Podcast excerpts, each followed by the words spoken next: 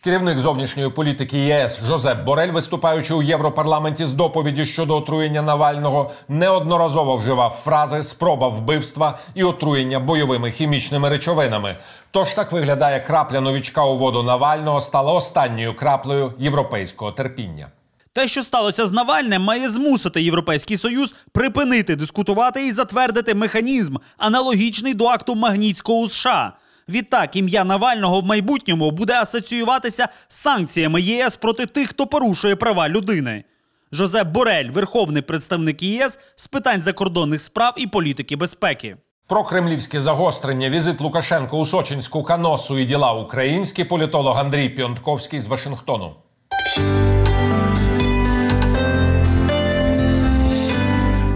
Здравствуйте, уважаемый Андрей Андреевич. Рад вас приветствовать в студии телеканала «Эспрессо». Ну, очередная Добрый версия марлезонского балета в Сочи. Э, В данном случае между Путиным и Лукашенко, насколько я понимаю, закончилась кулуарно, во всяком случае, но с дачей. И это все дело как бы утвердил визит Шойгу в Минск. Все обратили внимание на body language, язык жестов на встрече с Путиным, с Лукашенко. Путин, как всегда, сидел в своей наглой похабной позе, а Лукашенко просто свалился на левый подлокотник, буквально ползая перед ним. Это был тот же Лукашенко, который еще несколько месяцев назад, в декабре, очень дерзко в том же Сочи противостоял тому же Путину, категорически отказался идти на аннексию и взять пост э, спикера парламента в Объединенном государстве, чем сорвал э, путинский план красивого обнуления. Но теперь за то, чтобы его спасли от белорусского народа, он был готов на все. Но показательно, вы же правильно заметили, что они о чем-то договорились кулуарно, но, казалось бы, вот лежащий в твоих ногах Лукашенко 25 лет, не, не только Путин, а еще Ельцин добивались от него аннексии. Вот бери, все хочешь, заставляй он подпишет все, что угодно. Но Путин не решился, прекрасно понимая, что это вызовет, удесятерит силы белорусского протеста и сопротивления. Э, Вот этот результат встречи такой трусливый э, показал, что окончательно подтвердил, что вот за прошедший месяц-полтора на наших глазах произошло рождение нации. Белорусской, европейской, свободной нации. И этих людей уже ни в какую аннексию, ни в какую аннексию не затянешь.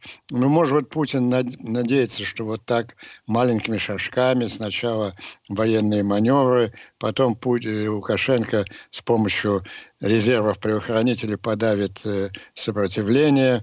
Но... Ну, во всяком случае, по моему мнению, из Лукашенко сейчас сделают нечто подобное на Рамзана Кадырова. То есть он будет силовыми методами рвать белорусскую нацию, а в случае чего геополитическую крышу ему будет давать кто? Конечно же, Путин. Только белорусская нация это ему не позволит, и умные люди в Кремле э, понимают, что даже если путем там репрессий, обмана, чего угодно, им удастся э, временно затащить э, Белоруссию в объединенное государство, то они получат мятежную провинцию России, которая взорвет всю Россию.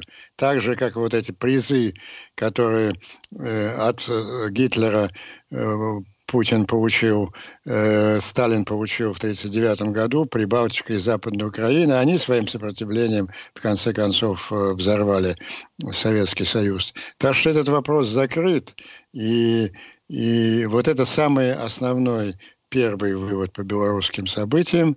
Э, появился новый субъект истории, белорусский народ, и Лукашенко никогда не сможет править в этом народе, а Россия не сможет осуществить свой план аннексии. И это громадные последствия для Украины, конечно, потому что такая гладкая э, мгновенная аннексия Белоруссии открыла бы и политически, и психологически, да и в чисто военном смысле северная граница еще для вторжения, э, окончательное решение украинского вопроса. Путин очень серьезно проиграл. Мы понимаем, что сложность ситуации в том, что Лукашенко может сыграть роль генерала Ярузельского, да, который будет, с одной стороны, угрожать э, более углубленным аншлюсом, а с другой стороны делать все, чтобы состоялся фактический аншлюз. Ну, генерал Ярузельский был уважаемой фигурой, и его искренним желанием было уберечь э, Польшу от советского вторжения. А Лукашенко, наоборот, приглашает российское вторжение и никаких других желаний, кроме сохранить свою власть и, и тем самым и сохранить свою жизнь, уберечь себя от участи Каддафи, у него нет. И белорусы э, это, это прекрасно понимают. Как повлияет ситуация с отравлением Навального – на общий фон, поскольку Кремль пошел на отравление Навального, думаю, мотивируясь так называемым днем выборов в России, да, боясь, возможно, повторения хабаровского синдрома по всему востоку Российской Федерации. Это конец эпохи в отношениях э, путинской России Западом – это конец эпохи. Это прежде всего видно на примере Германии. Это конец политики Путин-Ферштейн. И более того, это традиция германо российских отношений, она более глубокая, она, ей больше полувека. Это восточная стратегия Бранта, прежде всего. Потом это перешло в действительную благодарность немцев Горбачеву, а как бы и правоприемникам России за объединение Германии. Мы же помним, что Англия и Франция были категорически а, против объединения. Знаменитая фраза Митерана «Я так люблю Германию, что я предпочел, что их бы было две». Они, американцы колебались, именно э, политика Горбачева сыграла решающую роль, и немцы это помнили, поняли, э, помнили, и все это перешло на максимально благожелательное отношение к России, которое очень трудно было сломать, но теперь, кажется, э, Путину это удалось. По поведению Меркель э, было видно, ну, что она была просто, она ужаснулась, искренне была потрясена тем, что произошло. Мы с вами, по-моему, говорили в нескольких передачах о удивительной метаморфозе с, метаморфозе с Макроном, последние годы, полтора, когда э, он э, просто неприлично угодничал э, перед Путиным. Но это вечная французская политика «Grandeur de France», дистанцироваться от США, это еще деголевская стратегия заигрывать с Москвой. Но посмотрите, что сделал Макрон. Он позвонил Путину с единственной целью, для того, чтобы ему сказать, господин президент, вы убийца – Единственной темой разговора был, Макрон ему сообщил, что французская э, разведка доложила его после анализа в лаборатории, что Навальный был отравлен усовершенствованной версией э, новичка, который можно было разработать только в государственных структурах. Сегодняшнее голосование в Европарламенте. Ну, Путин, Путин на глазах э, превращает, превращается э, в изгоя. Он утратил контроль над своими спецслужбами или, простите, он окончательно оторвался, как говорила Меркель, от реальности, поскольку, в принципе, были преступления против российской оппозиции. В частности, убийство Юрия Щекочихина, было убийство Политковской, в принципе, было убийство Немцова. Я думаю, что он был развращен э, э, отсутствием реакции Запада, меркотелостью Запада. И, и вот посмотрите предыдущее убийство Скрипалей. Э, российская пропаганда же открыто показала убийц. Всем же было ясно, что они убийцы по их поведению, по всему контексту, эти Мышкины, Пышкины. И они, Москва как бы говорила, да, это сделали мы и ничего вы, э, вы это ничего не докажете, ничем нам не ответите. И мы так и будем с вами поступать. То есть вот эта безнаказанность довела до полной распущенности. Он просто, они не ожидали, что Запад в конце концов... Но это вечная ошибка диктаторов. Также Гитлер возвращал э, Мюнхен и другие э, отступления Запада. Но в конце концов Запад собирается и и принимает решение. Вот ключевая фраза сейчас в Германии и по всей Европе – нельзя верить ни одному слову русских.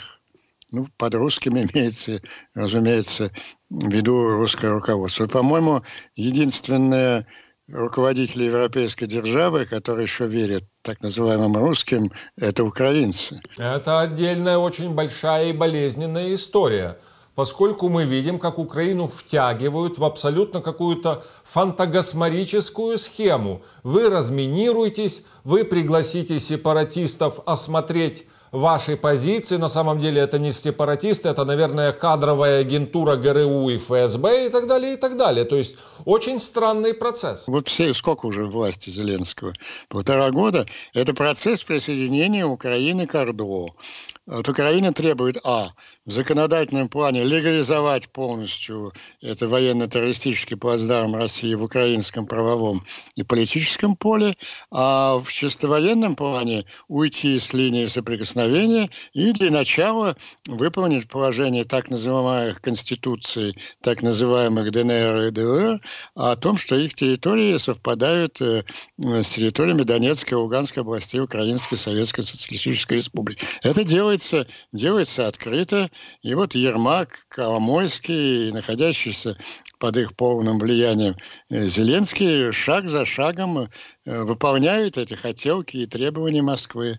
Но и здесь, и на этом фронте, э, не только в Беларуси и Европе, но, мне кажется, в Украине произошло и событие тоже, это кумулятивный такой процесс, который не все еще оценили и даже и даже заметили.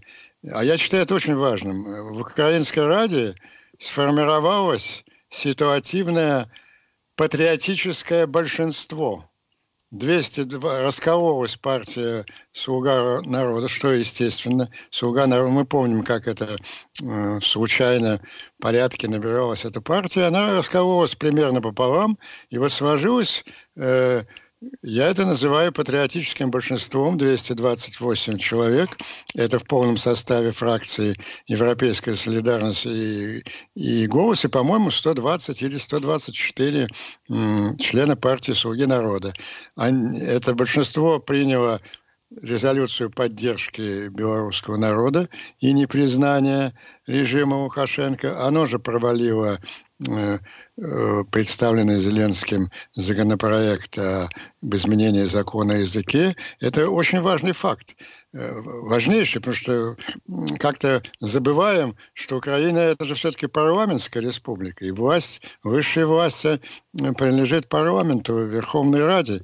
И Верховная Рада может справиться даже с такой трагической ситуацией, когда ведущую роль в исполнительной власти играет э, агент, агент Москвы Козырь. В 2013-2014 году именно Верховная Рада Украины спасла Украину от расползания. И сейчас мы видим, что, возможно, настают новые плохие времена. Исполнительная власть должна прекратить играть в эти э, кремлевские хотелки. Для этого у нее есть все основания. Не надо даже отказываться от Минских соглашений.